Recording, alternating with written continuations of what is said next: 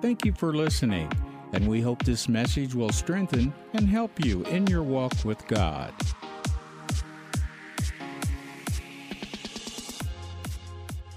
So, here in Philippians chapter 3, starting with verse 12, Paul is talking to us about not attaining. How many times have we made a mistake and feel like, you know what, I can never be what I, I started out to be. I can never get where I'm supposed to be because I've made too many mistakes. You know, the number one challenge with most people being able to receive from God is because they're so sin minded. They're so, you know, God is judging them, or somebody's holding them back, or something's happening that's hindering them, or they can never be because of too many mistakes they've made. And, you know, I want to let you know that God is a God of a second chance. Tell your neighbor God's a God of a second chance. He is a God of the second chance. He will give you a second chance. In fact, I remember when I was a younger Christian and, and I had come out of the world and I was struggling with certain issues in my life that I knew weren't pleasing to God. And don't ask me what they were, they're none of your business. But anyway, but uh, I was just struggling with the Lord about that. And I said, Lord, how many chances will you give me? And I heard in my spirit the Lord say, as many as you need if you want to get them right. You know, He's a merciful God. He'll give you a second chance. He's always there to give you a second chance. He wants to give you a second chance. Tell your neighbor, God's a God of a second chance. And so Paul said this He said, You know, not that I've attained. You know, one of the keys to receiving that second chance is knowing that you haven't gotten there yet you know, accepting the fact that you haven't, you know, arrived. But we are being perfected. We are being changed from glory to glory. It's the Word of God that changes us. And this is why we are so adamant with this Word, because this Word has literally changed Vicki and myself. You know, many times, you know, uh, there's been a few times where I've contacted some of the guys I went to high school with and some of the guys I went to college with, you know, what are you doing? Oh, I'm a minister. And they go, You're kidding me. There is no way. You know, I remember going back to my hometown and having a, um, not my hometown, but the town I graduated from, and having a tent meeting. And several of the students that I went to high school went and said, Now, are you Tom Luther? Because you don't even look like the same person. Why? Because we've let this word change us. And that's what the Word of God says. Let the Word of God wash us, renew us, transform us. Because, you know, when we begin to put this Word to, uh, in, in place and make it a, a priority in our lives, it will come to pass in our lives. And the same thing happens with the second chance, the God of second chance. We have to know that 2 Corinthians 5.17 says, if any man be in Christ Jesus, does that qualify everybody here? You're in Christ, you've accepted Jesus as your Savior. He's a new creature. Say new creature. He's a new original. He's brand new. Old things passed away. Old things have passed away. Old things have passed away. Old things have passed away. Old things have passed away. When has things become old? The moment that you said them, now they're old. Even my last sentence is old because it's behind me. Old things have passed away, and all things become new again. And you know, God's made you the righteousness uh, uh, uh, of God. He's put you in right standing with Him so that you can receive from Him. Most of the time, we don't receive from God because we don't feel like we're qualified enough, that we don't do enough good works, or we don't praise God enough, or we don't give enough, or we don't, you know, uh, uh read the Word enough. God's not interested in your works, He's already done the work. What he wants you to understand is that you can receive from him because he's a good God. He is the God of a second chance. Amen. And so Paul said right here, not that I've already attained or am already perfected, but I press on. That's one of the keys to receiving that second chance is to press on. You have to forget the past. You have to put it behind you. Pastor, do you really believe that you can forget the past? Yes, I do. In fact, there's been times that, you know, uh, there, there are areas in my life that I don't even remember being involved in until something comes up. Oh, yeah, I was a part of that. Oh, oh, oh yeah, I was, I was a part of that. There's a, a, a, minister that, that we're, we're, we, we've been friends with for many, many years. And we knew Andrew Wommack years and years and years ago before his ministry really exploded. And uh, one of the things that he shared one time in one of the messages was that he served in Vietnam. And uh, he was in some very, you know, critical battles. And uh, he said in one of the battles, he said, I don't remember any of it. I don't remember any of it. except, the, except for the fact that when I was shooting my gun, I was saying, Now, God, if, if I kill any of them, I hope they're saved. You know, that's all he remembers. Until one time there was a movie about Vietnam, and they did a documentary on that particular area that he was defending. Then it all came back to him. You know, God's able to cause you to forget your past. He want, there's some things God wants you to forget. You know, the Bible says He remembers your sin as far as the east is from the west. If God's forgotten, doesn't He want you to forget? Aren't there some things you'd like to forget? Aren't, you, aren't there some things in your life you wish never happened? Am I the only one that feels that way from time to time? And because of that, so many times we have a tendency to think, well, maybe God can't do certain things because we made too many mistakes. But you know what? God's a champion at making champions out of people who make mistakes. You need to remember this. Failure is not a person, failure is an event.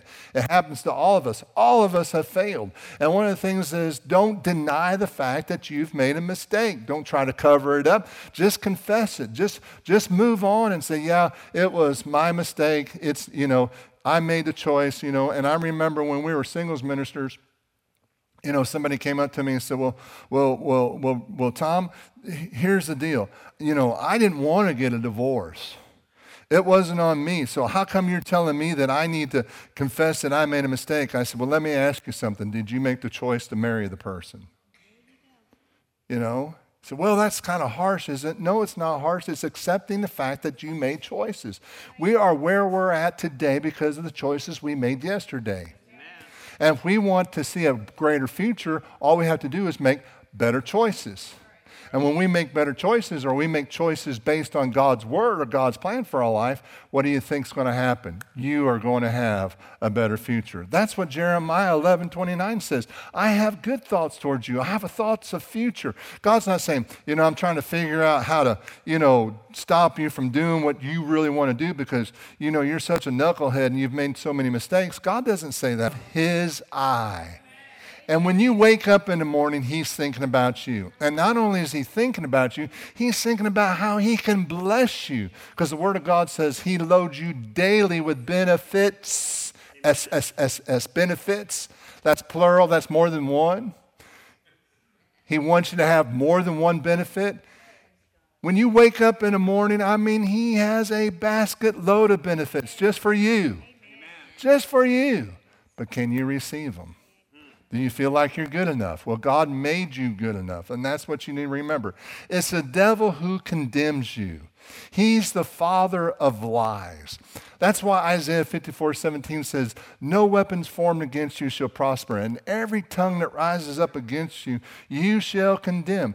What tongue is rising up against you besides other people in this world more than anything else? It's the devil's tongue. He wants to condemn you. He wants to defeat you. He wants to convince you that God doesn't want to bless you. But that weapon formed against you, that thought of negativity that's trying to come into your mind, you know, you need to say, No, I'm not receiving that anymore in Jesus' name.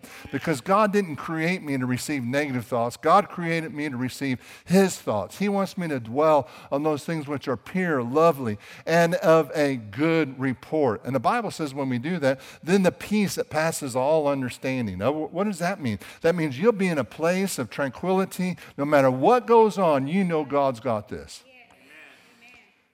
And you know what? You don't have to pray that God be on your side. What you need to pray is that you're on God's side. And when you're on God's side, everything will work out for you. Amen? And so, anyway, no weapons formed against you shall prosper. Every tongue that rises up, against you, shall, you shall condemn or you shall prove them wrong. Isn't it wonderful to prove the devil wrong? For this is your heritage, that goes on to say. This is your inheritance. This is your right as a believer. This is what God has given you as a person in Christ. This is your heritage.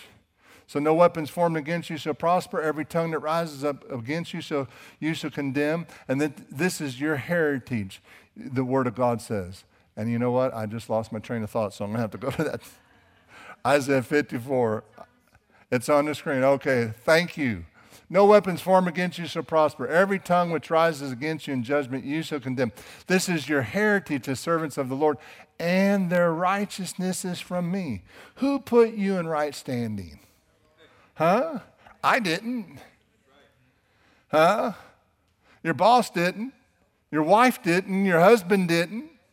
No, God put you in right standing. What does it mean to be in right standing? It puts you in a place where you have the right, come on now, to receive all that God has for you. That's why John 1:12 says, As many as received him, he gave them the power. That word power means right, authority, or the privilege to be called the sons of God. He has given you that right to receive from him as if you were his son.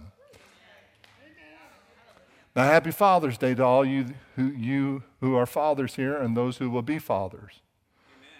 But how many of you hold things against your children? Most of you don't. You know, we don't have perfect children, we don't have perfect grandchildren. But if you talk to us, you'd think that we had perfect grandchildren. You know, we love them. Why? Because that's who, that's us. That's a reflection of who we are. That's our legacy. That's why we love them. They're our family. Mm. Well, you know they're not perfect. Yeah, I know they're not perfect. But you know what? I overlook their imperfections. I overlook their shortcomings.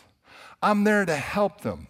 You know, I'm there to help these grandchildren. You know, how's your grades going? Well, you know, I, I, I, have got a 79 in this class. Well, how much harder would it be to get that 80 so you can get that B? Oh, I, can you do that? Yeah, I think I can do that. Good. When you get that B, Big Papa will get you an extra $5 for honor roll blessings. You know, I give them money every time they make the honor roll, you know. You get that B, I give them some in- incentive. You know, I'm not saying a 79, is that the best you can do? No, I'm inspiring them to go to that next level. And that's what God's doing with you. He's trying to inspire you to go to that next level of receiving his benefits for your life. Amen? And so he said, one thing I have, haven't done, I haven't obtained, but one thing I'm going to do, I'm going to press. I'm going to keep going on. I'm not going to quit. I'm not going to give up. Why? Because quitters never win, but winners never quit. See, we're not in this, in this thing for nine innings. We're not in this race because we're competing against one another. We're in this race that God has set for us, and we're in it to, for the long haul. And He wants us to finish the race. And as far as He's concerned, you know what? Once we cross that, that line, it doesn't matter who was before us, who was after us. We are the winner. Tell your neighbor, you're a winner. So don't quit. In fact, I think don't quit is so important. I have it in the back of my Bible. In fact, I think it's so important, I have it in the front of my Bible. Don't quit. Just don't quit. Sometimes we have to, you know, step back and take a rest and, and, and rest in the Lord and wait on God, and that's fine. But don't quit trusting God to bless you. Because you know what? It's really not about you anyway. It's about Him. That's why we're about pursuing God. We want you to pursue God with your whole heart. You know, church is wonderful. We, we were thankful for the presence of God is in this house. I'm telling you, you know, you know what? When we were just singing, you know, eh, you know, the heavens are open, the kingdom come. I tell you what, the presence of God was just, just swallow me up. I mean, I was enjoying that so much. But we don't want you to just experience that on Sunday mornings. We want you to experience that every day of your life, every moment, because God wants to dwell in your presence. So Paul said, I haven't attained. That's the first thing. Know that we haven't attained. We're not perfect, but we press on to lay hold of. What do we press on? To lay hold of which Christ laid hold for us. Well, how do I know what he laid hold for us? It's right here. He laid hold of salvation for you whosoever shall believe upon him. For God so loved the world that he gave his only begotten Son, that whosoever shall believe upon him shall not perish, but have everlasting life. So he laid hold of salvation. So lay hold of that salvation. He laid hold of healing for you. It's God's plan for you to walk in divine health. In fact, for those who are new, many of, many of those who have been with us for many years know this, but for those who are new and with us, one day I was praying and I was making some confessions and just declaring, you know, that, you know, uh, God's for me and, God's blessing me and I'll never be broke another day in my life. And out of my spirit, I said, I'll never be sick another day in my life. And the moment I said that, I could tell you there was a demonic force that attacked me right there on the spot. Did I get sick? No, but I could feel a wave of something that wasn't God And I heard this Who do you think you are? You know, you've, you've had challenges with allergies. What are you going to tell people when your nose is running? Come on, let's be real. You know, this how the enemy condemns you. You mean I can't I can't come to church with a runny nose and fear of people judging me because they'll say, "Well, I thought you said you'd never be sick." That ain't right. You know? And boy, he just he began to harass me, you know, and I rose up and I said, "I'll never be sick another day in my life." I don't care what the devil says. I'll never be sick another day in my life. I'll never be sick another day in my life. And I began to just cry out to God, God, show me how to overcome these allergies. And you know what he showed me? He showed me inflammations under the curse. And you know what allergies are? Those are the little things that float through the air that inflame your sinuses, that causes your nose to run and get stuffed up and all that stuff. And I start declaring inflammations under the curse, and I speak to my, my sinuses, and I command all inflammation to leave. And I want to let you know that I am allergy free. Can somebody give God praise in this house? I'm just saying what God said.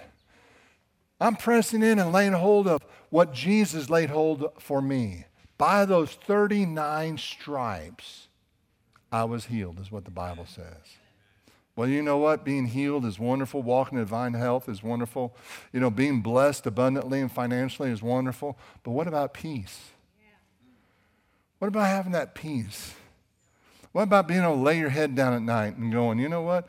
It doesn't really matter what's going on around the world. I know that my God's going to take care of all my needs according to his riches and glory in Christ Jesus. What about that peace? What about that peace when your child's not living right? What about that peace when things go on in your family? God wants you to have that peace. So Paul says, This one thing I do, I press on. Well, how do you press on, Paul? I want to know more. How about you? And then he went on to say, That I may lay hold of what Christ Jesus laid hold of me. Brother, I do not count myself to apprehend, but one thing I do, I forget those things which are behind me. We've got to ask God to help us to forget what's behind us. I mean, Paul was the persecutor of Christians. You know, when Paul came into the kingdom of God, you know, he had to prove himself, and rightfully so because they were saying, Aren't you the one that was, you know, given orders to kill us? Aren't you the one that was given orders to put us in prison? And now you're coming and saying you, you had a transformation? How do we know that you're not a spy?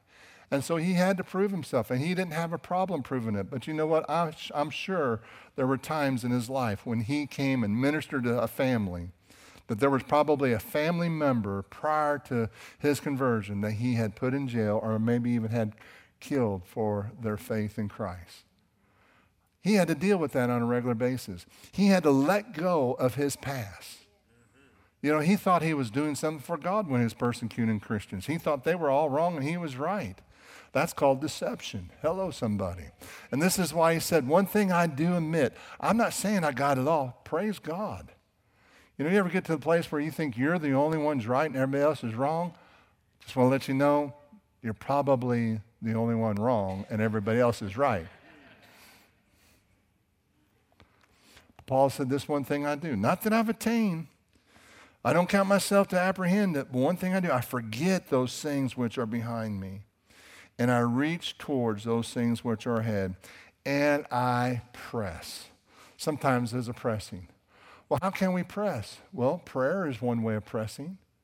Sometimes waiting in the presence of God is a, a, way of pressing. I want you to go with me. This is not even in my notes. This is just a download while we were in, in worship this morning, but something that was just impressing my spirit to share with you. This is what Jude said. Jude said this, and this is what we have to press through. He's talking about in the last days. These are grumblers, complainers, Verse 16, Jude 16. Jude is right before Revelation, if you have your Bibles, the book right before Revelations. These are grumblers, complainers, walking according to their own lusts, and their mouths great swelling words, flattering people to gain advantage. But you, beloved, remember the words which were spoken before the apostles of our Lord Jesus Christ, how they told you that there would be mockers in the last time who would walk according to their own ungodly lusts. These are sensual persons who cause division, not having the Spirit. But you, beloved, but you, beloved, Build yourself up. Does that sound like pressing to you? Mm-hmm. Does to me. Build yourself up on your most holy faith, praying in the Holy Spirit, and keep yourself in the love of God. You know, I think that's one of the greatest challenges for all of us is to keep ourselves in the love of God. You know, if I asked you to write down on a piece of paper who's the biggest challenge in your life that you're having struggle showing the love of God to, most of us could write down a few names. Couldn't we? Let's be honest. I could write down a few names. And this is probably the biggest challenge in my life is being able to say, Lord, help me to love those who have been very unlovable in my life. You know, one day I was t- telling my wife, I don't know why God let this person get away with this. And she said, Well, do you know if they repent it and ask God to forgive them? You know, it's tough living with a prophet. Can't get away with anything. Well, I don't know. I, the way they're acting, I don't think they did. But, you know, it's not for us to judge them. You don't know if somebody else has asked God to forgive. Well, why don't they ask you to forgive? Well, you know what? Maybe they just have too much pride, or maybe they, they're just too f- fearful, or maybe there's other things going on in their emotions. We can't judge people. And when we try to judge people, we're not forgetting. Hello, somebody. When we're judging people, we're holding on. And that's what I was doing. I was holding on to some hurts and some pains of the past. And God said, You just need to forget it. Just let it go and move on. And forget means as if it never happened.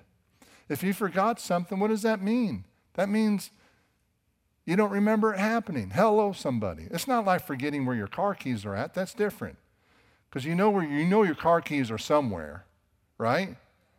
You know, but forgetting the real spirit, uh, uh, scriptural definition of forgetting is as if it never happened. Can you live a life of some of the things that have happened in your past as if it never happened. See, that's where God wants you to be because He sees it as if it never happened. Tell your neighbor He's the God of second chances. He wants you to have that second chance. And so it goes on, it says here in verse 1 keep yourself in the love of God. How do you keep yourself in the love of God?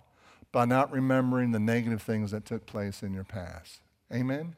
Isaiah 54 1 says, Let's go there real quick.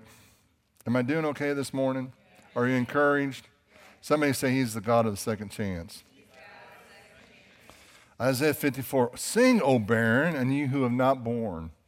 Break forth into singing and cry aloud, you who have not labored with child, for more are the children of the desolate than the children of the married woman, says God. Enlarge the place of your tent and let them stretch out the curtains of your dwelling. Do not spare, lengthen your cords and strengthen your stakes, for you shall expand. You shall expand to the right and to the left, and your descendants will inherit the nations and make the desolate cities inhabited. Do not fear, for you will not be ashamed, neither be disgraced, for you will not be put to shame, for you will forget the shame of your youth, and you will not remember the reproach of your widowhood anymore. I'll never forget, it's been a few years now, two or three years, maybe, maybe a little longer than that, maybe about five. But anyway, uh, I forgot. But anyway, but anyway, we had been given a prophetic word. You know, and I was sitting right there, and this was a prophetic word. Enlarge your place. God's going to expand you. God's going to, you know, and, and two things with prophetic words. Number one, we have a preconceived idea how God's going to bring it to pass. What does it mean to expand? What does it mean for God to expand you? What does that look like? Well, you know what? This is where trust in God comes from. Sometimes we have our idea of what God can do, and sometimes we try to help God with our ideas of what God wants to do. But God's definition of what He wants to do is to- so much larger than what we have in mind. He wants to do exceedingly abundantly more than that. But we got this word, hey, expand, strengthen your stakes, and you know, and I, and I just, I have to be real honest with you. I just sat there. And I said, really, Lord? Okay. I'm having trouble. I'm just being honest with God. I'm having trouble because there's been some other words that have been spoken that I haven't seen come to pass. And so I'm really having trouble with it. And so I said to the Lord, like Paul said, not that I've apprehended or not that I'm there, but I said to the Lord, what's wrong with me that I ha- I'm having a hard time receiving this word that you have for our life? And, you know, and, and, I, and I just begin to pursue God and ask Him, you know, to show me what I needed to know. And finally, He said, read verse 4. And so I did. Do not fear, for you will not be ashamed. Number one. Neither be disgraced. Another word for shamed. For you'll not be put to shame, third time. For you'll forget the shame, fourth time. And you'll not remember the shame or the reproach, fifth time, of your widowhood. And God spoke to me and said, you, you still carry the shame of some of the past mistakes that you've made. You've got to let that shame go. And that's where I coined no more shame in his name. Amen. Don't drag yourself through the mud, drag yourself through the blood. Allow God's righteousness to cleanse you. Allow His word to cleanse you. You know, so you made some mistakes. So maybe there's some things you're ashamed of in the past. You know, forget those things. God wants you to forget those things as if they never happened. And if you're still carrying some shame, it's probably because you haven't forgot. Well, Pastor, what do I need to do to forget? Ask God to help you. Ask God to help you. Number two, don't bring it up. You don't need to bring up your past. Why bring it up unless you're not ashamed of your past? But you don't need to bring up your past. Well, yeah, I used to be, yeah, yeah. In my BC days, how many of you know what BC means? Before Christ. Before I was saved, oh, yeah, there were some things that, you know, wait a minute. Have you not really repented of those things? Are you glorying in what you used to do that was sin before God? You know, and this is what the Lord dealt with my heart. You know, hey, there are things in my past that, no, I'm not going to bring up anymore. Why should I bring up the past when the enemy is doing a good job trying to keep me condemned? Why should I give people, mankind, more ammunition to tell me why I'm not good enough when there's a devil out there telling me I'm not good enough? Why don't I just forget it? Somebody say, forget about it. Just forget about it. Just forget about it. Amen? Now, there are certain things you don't want to forget, like your wedding anniversary.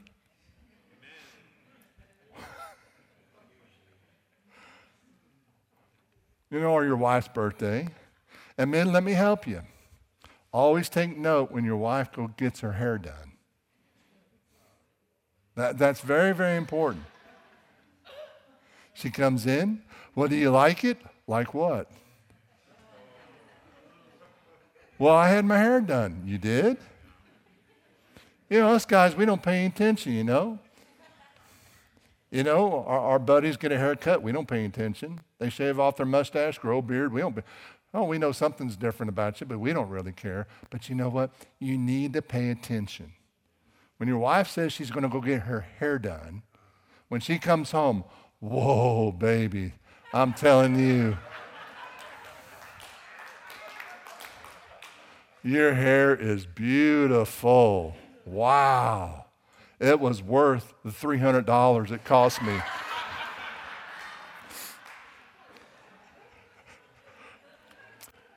so there's some things you don't want to forget. But there are some things we just need to forget. Why? Because they cause shame.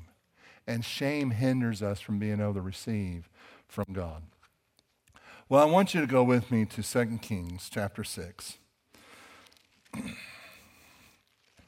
and for sake of time, I'm not going to go through all, through all the scriptures here, but I'd like for you to read a little bit about Gehazi. So we're going to talk about here how Samaria was sieged. And what took place here is that in verse in chapter 7 and we'll start with verse 3 now there were four leopards men at the entrance of the gate and they said one to another why are we sitting here until we die? Actually in 2 kings chapter 6 verse 20 the prophet comes when he hears about the king tearing his clothes and he said listen by tomorrow the famine's going to be over by tomorrow the famine's going to be over. I mean, this, this is severe famine. I mean, you know, there are just some, uh, you know, unthinkable things going on for people to try to survive. Some cannibalism's going on and other things are going on. And I mean, they are desperate. And the prophet comes and says, by this time tomorrow, the famine is going to be over. Well, what a wonderful word. Amen. And the man who served the king said, Well, you know, if God opened up the windows of heaven, how could this be? And Elijah said, Well, it's going to happen, but you're not going to see it. Now, listen, when God says he's going to do something incredible, I'm going to believe it. Amen. How about you? I'm going to receive it. How about you? And so, but the man was looking at the circumstances. He was looking at the fact that the Syrians had shut him in. There was no uh, in or out. All their, uh, all, all their supply lines were cut off. Does that sound familiar? All their supply lines were cut off. And here come the man of God. Hey, by tomorrow, hey, this thing's going to be over. The famine is going to be over. And so during this famine, there's four leopards sitting at the gate. And most scholars, especially your Jewish scholars, in fact, in your Jewish uh, sages, it'll tell you this was Gehazi. So, what's the big deal about Gehazi? Well, Gehazi was the servant to the prophet who just prophesied that this famine is going to be over tomorrow. But when he was a servant, a Syrian, this is why it's so important to know your biblical history, a Syrian named Naaman came to Elijah because he was told by a Jewish girl that was serving him that was in captivity that there was a prophet in Israel that could heal him because he had leprosy.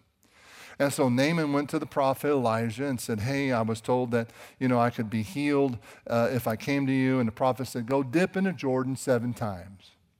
And so Naaman, who was the uh, commander of the Syrian army, he was a captain of the Syrian army, he was pretty indignant. What? Why didn't you come out and lay hands on me? Why didn't you come out and pronounce a blessing on me? Why didn't you go dip into Jordan? And you know, and, and I've been into Israel several times, and the Jordan's not a very pretty river. Never has been. You know, kind of smells a little bit. It's muddy, you know. Why couldn't I go to the rivers in Damascus, back home?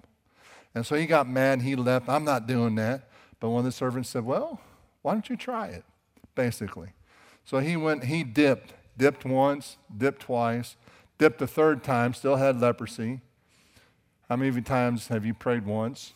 You've prayed twice. You've prayed three times, and still nothing's changed, but you got a word.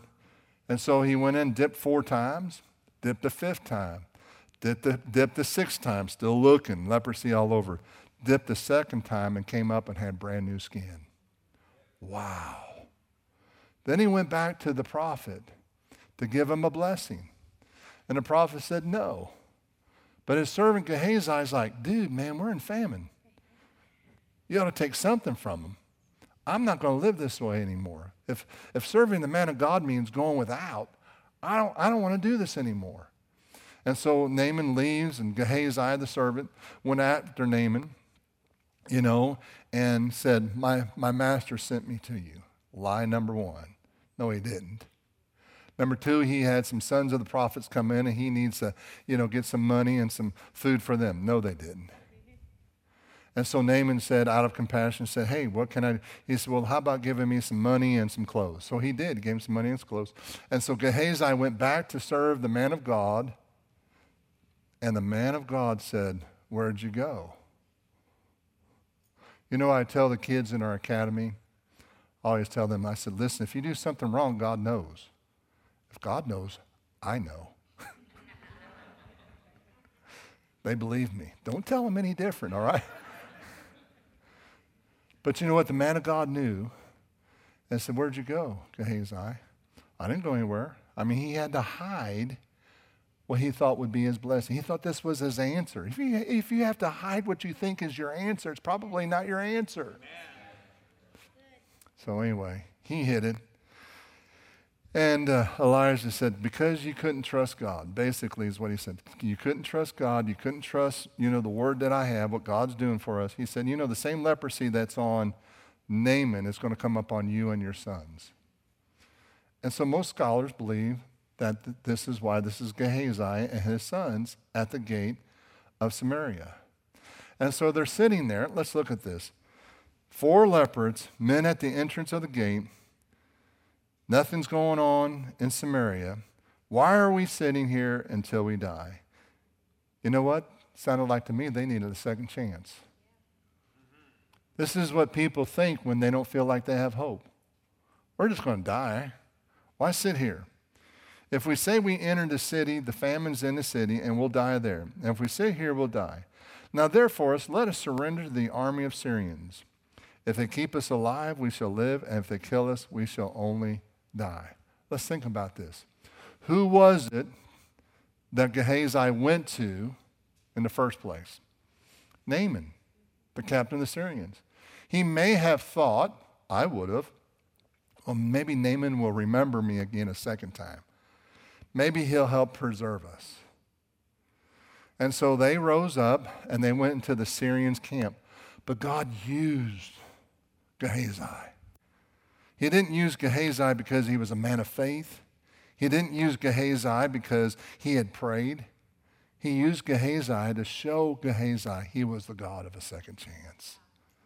I'm going to give you a second chance, Gehazi. So you missed it the first time, but I'm going to give you a second chance. So Gehazi and his sons, they go into the camp, and somehow God puts it in the hearts of the Syrians that there's a major army coming in to attack them, and they all run. And so Gehazi and his three sons get there, and nobody's here. All the horses are tied up. There's still food being cooked, fresh water. Wow, nobody here. I think I'll just help myself. And they did. Boy, they began to eat, and they poked their heads in the tents. Wow, this guy left all his gold here. That's all his armor here. Look at these nice clothes that he left here, you know? And uh, one of the guys came out and said, Look, this guy bought his wife a Gucci, a Gucci purse. Am I helping somebody? Probably not, but anyway. But all of this abundance, and they start hoarding it up. And one of them said, You know what? What we're doing is not right. We need to go and help our brethren. This is what God was trying to get Gehazi to understand in the first place. Don't make it about you. Make it about everybody else. So he went, hollered at the guy in the gate, hey, the Syrians are gone, man. I mean, there's a big plunder here. And they're like, well, we're not sure if this is a trap or not. So they went and checked it out. And sure enough, man, the famine was over. Everything the man of God said happened. But see, God's plan for Gehazi was not just a few changes of clothing and silver, but God's plan for Gehazi was more than enough and abundance. See, Gehazi would have settled for a few changes of clothes and some silver, but God said no. But because he was the God of a second chance, not only did Gehazi get to experience that, but he was a catalyst for it to happen because he is the God of a second chance. And that's what Gehazi had to do. Well, if I sit here, I'm going to die. I'm just going to have to forget about what I did that caused me to be where I'm at. That's what he said. If I sit here, I die. So I need to do something. We need to forget about the decisions we made that caused us to be where we're at. We need to rise up and we need to go where God tells us to go. Because when you go where God tells you to go, you'll have what God says you can have. Amen? Because He is the God of the second chance. God wants to give you a second chance. How many chances will He give you? Well, this is what He told the children of Israel. He said, Look, all these blessings will come upon you, but if you forsake me, this is what's going to happen. But then when you come back, this is what's going to happen. You know what God's doing? He's like the father of the prodigal son. He's just looking. He's got all this wealth. He's got all these blessings. He's got all this provision that he just wants to cover you with. He's looking for you to come back because he's the God of the second chance. Thank you for listening today. We believe God's Word is what will sustain us in any situation in our lives. For more information, please visit us at familywc.org or you can download the app. Look for us as FWC Como until the next time, remember, you are God's best.